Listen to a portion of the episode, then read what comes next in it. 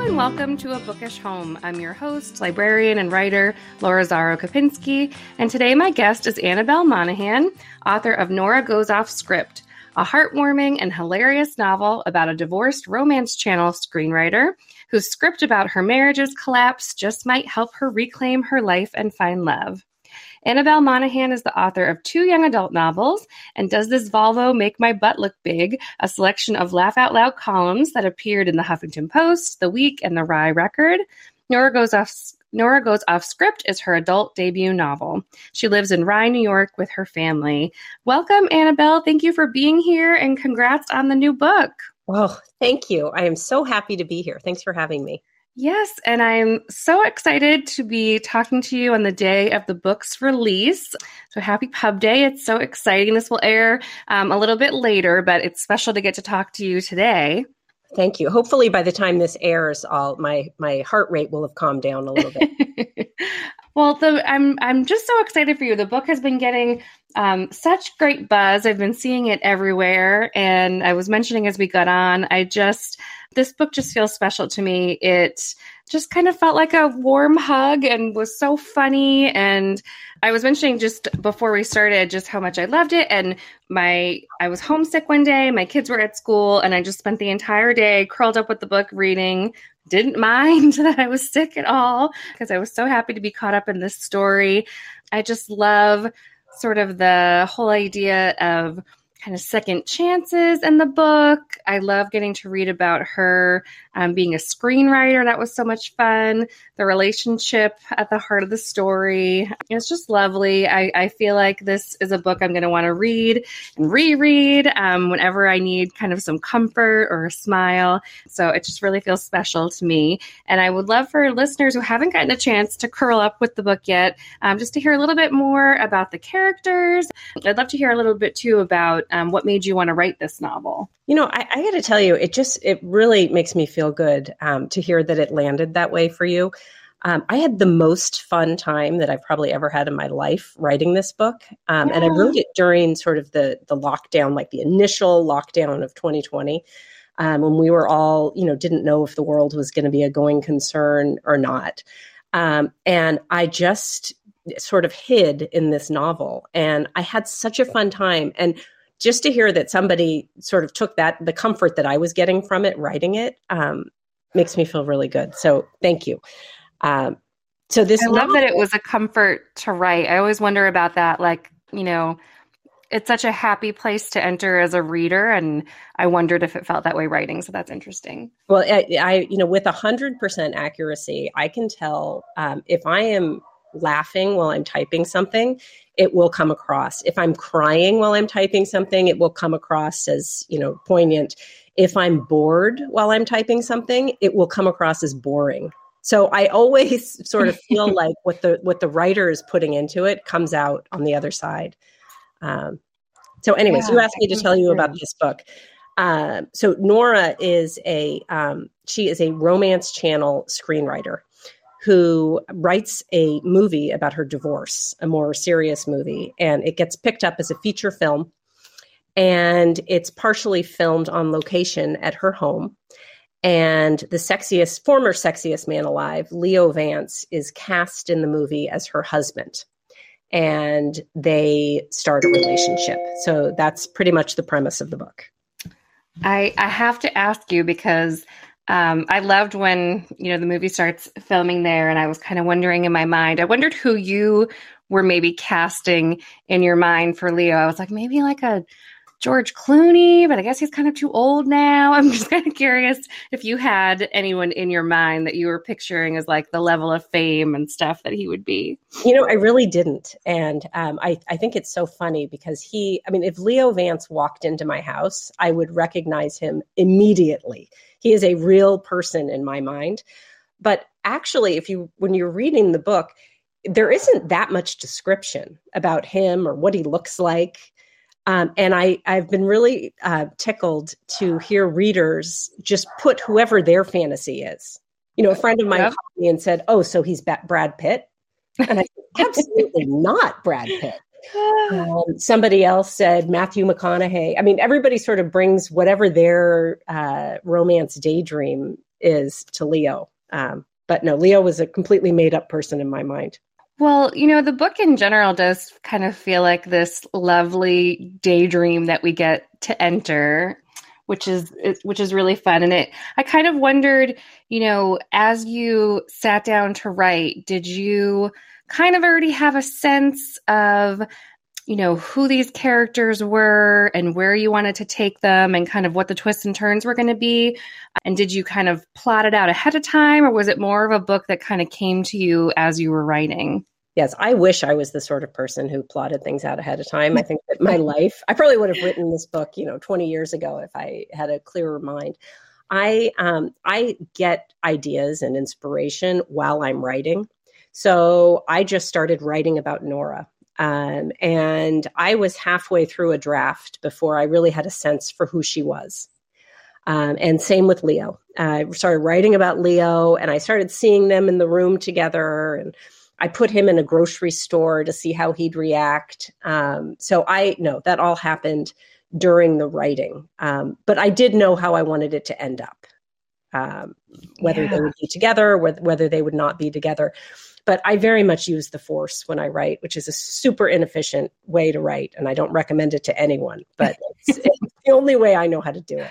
Well, it worked. Um, the characters um, just feel so real. And I loved Nora. I loved the little world of her family and their routines and her, she has a very kind of like regimented sort of life and schedule, but, but also feels very cozy and kind of a world you would, you would want to be a part of. And I'm curious if any of her rituals, you know, she gets up and watches the sunrise on her porch every morning. She has kind of elaborate Um, writing rituals in her tea house, in her backyard. And I'm just kind of curious if that's sort of how you are in your days as a writer. Like, are things very kind of everything happens at the same time every day and you have certain rituals?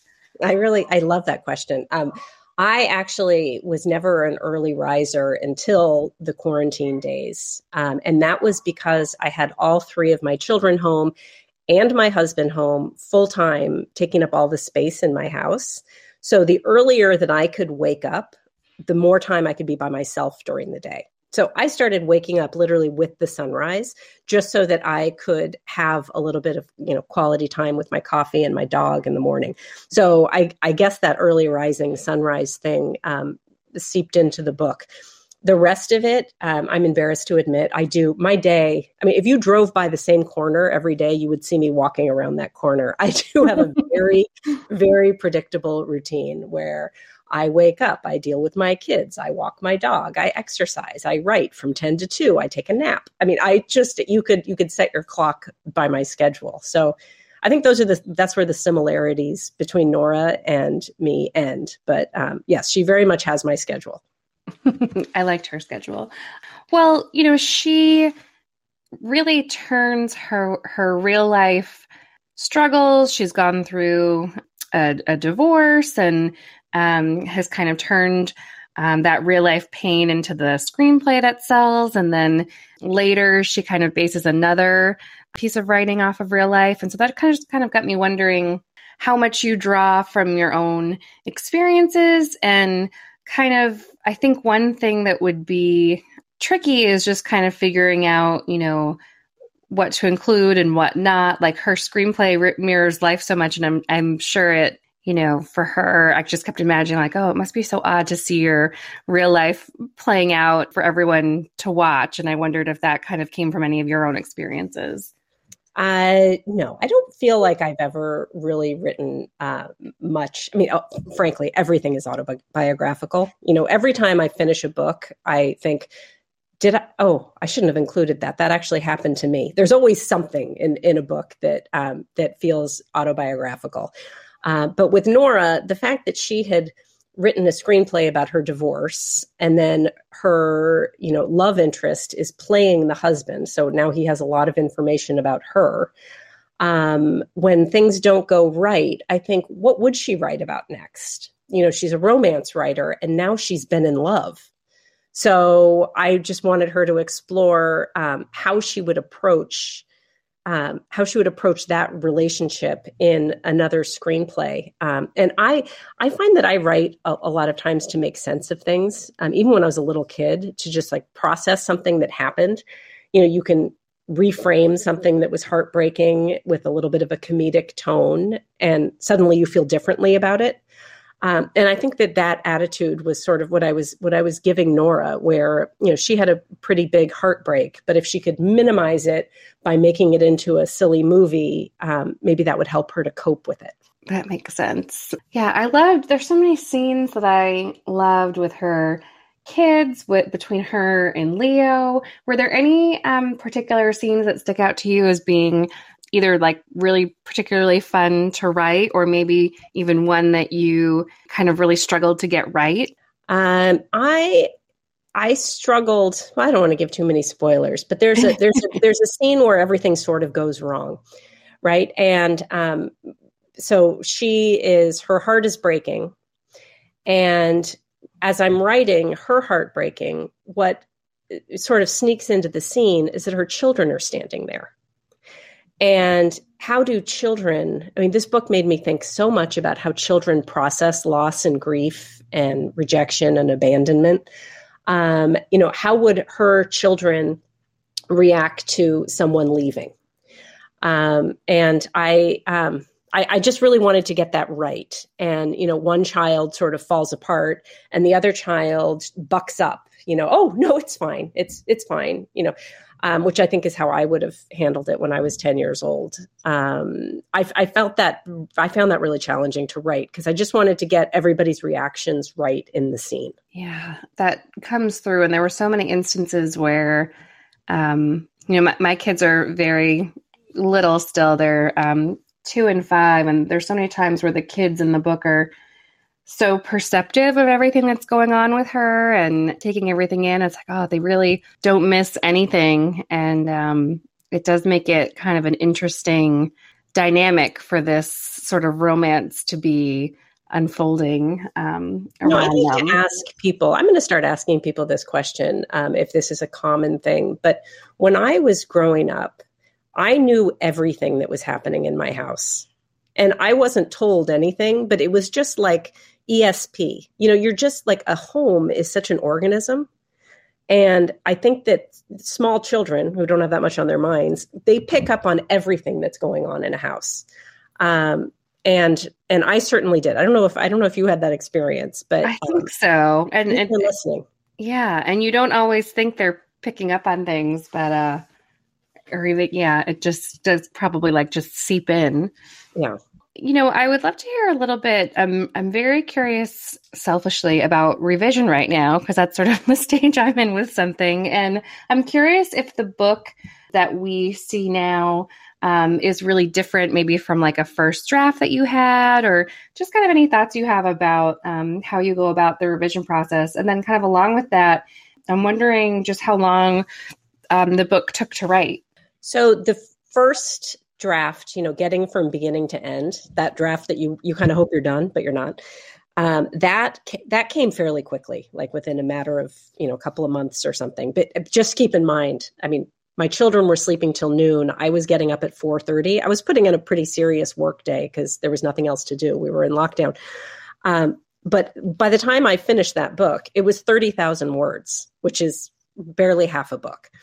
And I told all my writing friends, I said, I think I've written a book and I really like this book and I think I'm done, and it's thirty thousand words. And they're like, that doesn't make sense. You can't write that book.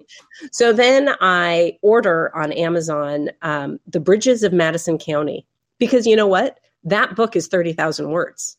And I show really? it to my friends and I say, you know what? This book was thirty thousand words. And they said, stop it. You cannot publish a thirty thousand word book. So I said, maybe there's some stuff I, I left out. And I do have a tendency as a writer to move to the next thing. I have a tendency, and my editor has said this to me more than a hundred times. It's like, just stay in the room for a little bit longer. Um, and when I force myself to stay in the room for a little bit longer, there is a lot more that I can talk about that's going on. So I went through um, my tiny little manuscript and I rewrote a lot of things to get to be a fifty thousand word manuscript. And my writing friend said, that's ridiculous. You can't sell a fifty thousand word manuscript. And it actually went out on submission as fifty something thousand words. Um, and when it was acquired by my editor, she had some suggestions um, for, you know, stay longer in this scene. I'd like to see more, you know, more of this backstory.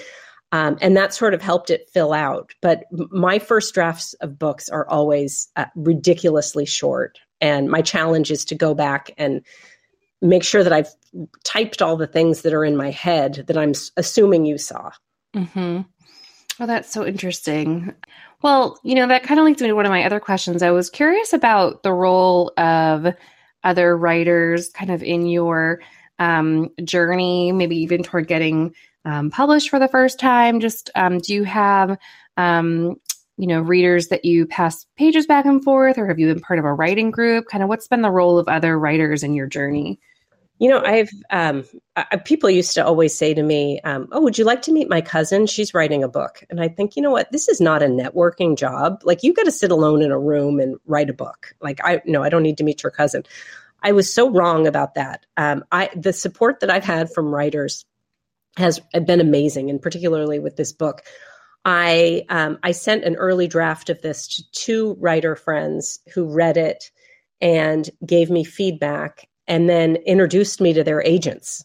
Oh, wow. So, I mean, how, what a, like, what a gift that is. Um, and then there's also so much um, business to all of this that I didn't really anticipate. You know, what's, what's the good uh, event you should be part of? And you should look into this. And, um, you know, my writer friends whispering in booksellers' ears about my book. Um, it's just, I mean, it's, these friends have been invaluable. So with this book, then, I know it was kind of a shift to adult, and you were kind of, so you did the draft and then sent and sent that out. Had you kind of been thinking about um, making a, a pivot, or was it sort of just kind of happened with, you know, what came out during lockdown? Yeah, I got to tell you, I'm the least deliberate person, excuse me, um, in the world. I this, you know, I'm like Mister Magoo walking around. I um, I just started writing this book, and I think that the transition was um, I had written my young adult novels, and then I'd really just spent a lot of time writing a column every two weeks, and that column that I wrote was articles for moms. And that just sort of became something that I was interested in, and really what I was spending all my time doing, because I'm a mom. Um, and so when I sat down to write a love story, um, it turned out to be really a book about motherhood. So I think that the transition into writing about a grown-up woman who's a mom sort of came out of my writing my column. That's so interesting. And I hadn't really thought about it before. I Did you have any particular authors or kind of writers in this space that you have admired through the years, or like authors that have kind of inspired your work? So many that I, I could shut your whole podcast down by talking about them. Um, the first one who comes to mind, um, who's sort of an aspirational person for me, is Amy Popple. Have you ever yeah. read any of her stuff? Yes, I had her on um, oh, for Musical Chairs. I think Musical Chairs was, is probably one of my favorite books. I love that, that one. In a decade. I thought it was so good. And all of them are so good. Limelight is so good. Um, there's something about the way uh, Amy brings brings this sort of feeling and humor. I think it's very hard to be humorous in fiction. Um, that is just entirely aspirational to me. And when I read her books, I, you know, I'm marking them up and dog-earing the pages uh, because that's that's sort of where I want to get to. Three books from now, that's where I'm going to get to. Oh, I think you're there. I can see. I just, yeah, I'm going to have to put like Nora Goes Off Script next to Musical Chairs on the shelf. I feel like they would be book friends, like summer, oh, summer oh, reads. I'm so happy. Yeah, I just, oh, I can't tell people enough, you know, if you're a reader and you're just wanting to really, I don't know, just like gulp down a book this summer and just in one sitting, you know, by the pool, by the beach, I just feel like you cannot pick something better than Nora Goes Off Script. It just is such a delight. I want you to say it ten more times. That, that, I just, oh, I, I, I don't know. I was telling you before, I was looking at it again, kind of um, outside this morning, just prepping for our interview. And I just, I just want to like give the book a hug. I feel like slightly obsessed, which is, I don't know. Like, um, such a nice experience for me. I felt that way writing it. I felt that way working with my editor is such a delight. Like the whole, this whole experience has just been a wave of happiness. So I just, I feel very lucky. How has it been having to shift gears toward, you know, the book release and promotion and events? And um, I'd imagine, I know it's only kind of day one, but have you gotten to interact with many readers yet? Just kind of what's the the experience of bringing the book out into the world been like? So it's a lot on Instagram. Um, the the the the bookstagram community. I feel like every single one of them have already read this book. So um, no one, you know, not very many other people have read it. So it's been a lot of interacting with them, um, and they are just singularly the most creative people. The way they come up with these images and the way they word their reviews, I think that's really it's it's just been really fun to see. Um, but no, I you know I've been doing podcasts and radio and all that kind of stuff. Um, but I hit the road, you know, starting tomorrow. Oh, exciting. So, I know it's exciting. I mean, the first, the first month of thinking about it was just figuring out what to wear, which really doesn't seem like how you prepare for work, but I guess that's what it is. Well, it sounds like, I don't want to give too much away, but it sounds like uh, an experience Nora has. Very That's exciting. So true. And you know what? I did have my sister whispering in my ear the whole time. Um, sending me dresses I couldn't afford. So yes, maybe, maybe there was a parallel experience. Yeah. Art mirroring life, life mirroring art, I guess. Yes, um, exactly. Well, I'm curious, you know, what have been the books for you lately that have maybe really excited you or been the ones that you're gushing about? Oh, there's so many amazing books out. It's, it's like, it's hard to even quantify. Um, I've been reading a lot of advanced copies um, of books that are two that are coming out in September.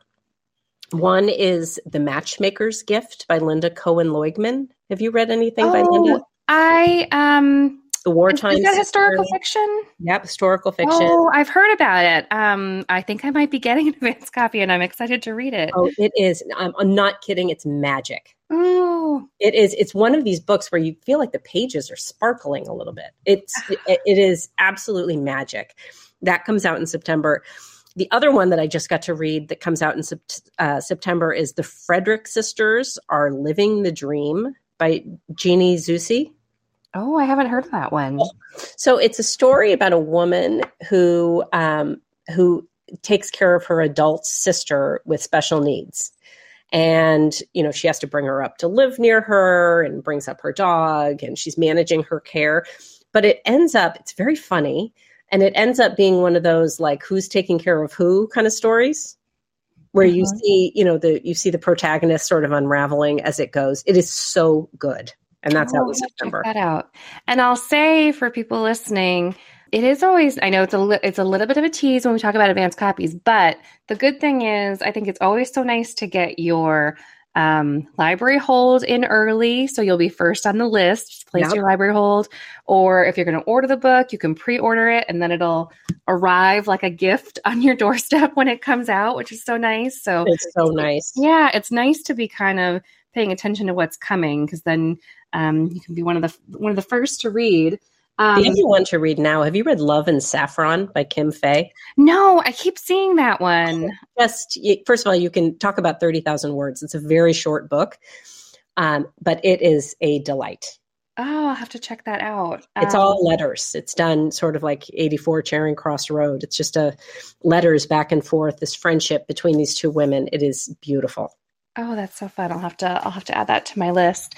Um, well, you know, as you are um, kind of continuing along on your um, writing journey, I'm curious if there are any, uh, maybe besides writer friends, anywhere else you turn for like continuing to enhance your craft or get writing inspiration, um, like any particular authors or podcasts or um, just anywhere you kind of turn for writerly help or inspiration? You know, I really like K J Dell'Antonia's podcast about writing. Yes. Am Writing. Am Writing. Yes. Um, I really love that. I love, um, I just love all that straight talk. I mm-hmm. think it's fantastic. Um, and, you know, reading, I like to read things that are completely different than I can write uh, because it resets my mind. So if I'm reading books that are like a book I I could write, um, I feel like it keeps me where I am. So if I want inspiration, I'm going to go read Hamnet, right? I'm never going to write that book. Uh, but I feel like it sort of, it, it breaks me out of my own language and my own small set of ideas.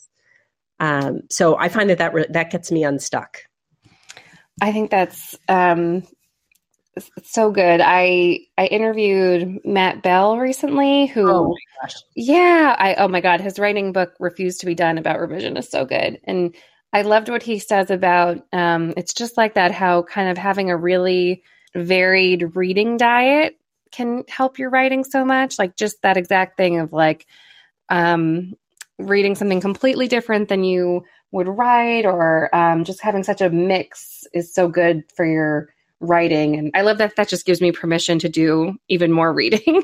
Right. Sometimes it feels like I should really be writing, but I, I just keep needing to, need to read everything. Well, um, there's a lot more to writing than writing. Yes. You know, oh, just so paying good. attention is, is half of it, and just listening and watching movies. I mean, there's, there's a, a lot, a lot that you can count as writing if you're writing, if you're scheduling your, your work time. That's so true. Do you, um, are you somebody who kind of always has a way to capture? Um, are you walking around with a notebook or your phone, or um, or do you just kind of sit down at your ten to two time and kind of remember what you were taking in? No, I don't remember anything anymore. It is so horrifying. I have, I'll have the greatest idea of my life, and then I'll walk into the kitchen and it's gone. It is just horrible. So for a long time, I would use the notes on my phone. Um, but my phone has stopped cooperating with that for some reason. So I now keep with me these sort of six inch by six inch note cards that I have in every bag and pocket and corner of my house, where I just write crazy stuff down. And when I sit down to write, I take them all and I try to remember what I meant. Oh, I love that. I love the idea of, of having them like stashed around the house and everywhere. Well, no, um, it's like people who, you know, with your, your reading glasses, you know, you keep your reading glasses in every corner in case you need them. uh, I, this is what I do with note cards. There you go. You know, just the last couple of questions. I'm curious if you are able to share anything about um, what you're working on next. So I'm really excited about what I'm working on next. Um, it is a another love story. Uh, it takes place at the beach, and it's, you know, present day and goes back in time. And I just love it. I think that's all I can say about it. But uh, I, I think it's, um, I think it's for next summer. Oh, I can't wait. I, I hope this becomes, not to put pressure on you, but I hope this becomes that there's another book every summer, because that would be lovely. No, um, I would love to do that. I hope, I hope that happens. Uh, and then just lastly, um, you know, it would be, I guess it would be very meta if this um, turned into a book based on a book about a life experience turning into a movie, and like, um, but I think this would be so wonderful um, on screen. Has there been any talk about that? Uh, there's a lot of talk about that. Um, there's nothing solid yet.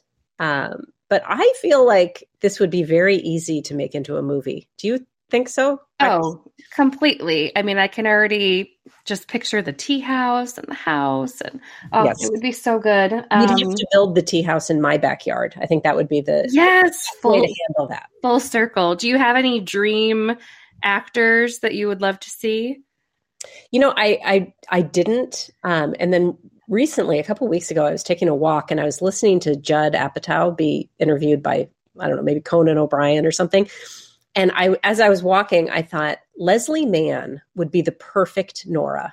Oh, she'd be so good. Because she's that, you know, she's like a little quirky and funny, but she's pretty and sexy. She's just has such a likable way about her. Oh, Do you think she listens to your podcast? We can only send it out into the universe and hope. Leslie yes. Mann, if you're listening. Yes, Leslie, call me. Yes, put it put it out there. We're going to get this on screen. Well, Annabel, I can't tell you enough. I I'm, have been fangirling over your book. I'll just do it one more time. I think people have got to add this to their um, book orders, rush out to your independent bookstore and pick it up, um, or, you know, place your library hold right now. Um, I would imagine it's also wonderful on audio. Is the audiobook out yet? The audiobook is out. Oh, fantastic. So this would be a great book to listen to if you're like going on a summer road trip or taking walks this summer. I just um, treat yourself to Nora Goes Off Script. It just, oh, I can't recommend it enough. It is so good. Oh, thank um, you so much. Yeah. And Annabel, just thank you for taking the time to come on. Um, happy um, book birthday uh, to Nora Goes Off Script and to you. Um, and best of luck on your book tour and just celebrating this new release. Thank you. Thank you so much for having me. For links to all of the books mentioned on this week's episode, you can visit a bookish home dot com. And there you'll also find a link to our new online bookshop. Um, A Bookish Home has teamed up with the new organization bookshop dot org, which supports independent bookstores. And if you'd like, you can browse books by authors who have been guests on A Bookish Home. I'm also sharing there all of the books mentioned on the podcast, books I've been reading lately, and other recommendations. It's a really wonderful site to browse and look through books. And if you make a purchase, it supports A Bookish Home and independent bookstores, so it's a win-win. So if you want to check that out directly, it's bookshop.org slash shop slash A Bookish Home. And you'll also find that at a bookish home dot com. If you are enjoying the show, I hope you take a minute to subscribe and also rate and review in iTunes or wherever you get your podcasts. And if you enjoyed this episode, I would encourage you to share it on social media to help other people find the show and this episode. Thanks for listening, everyone, and happy reading.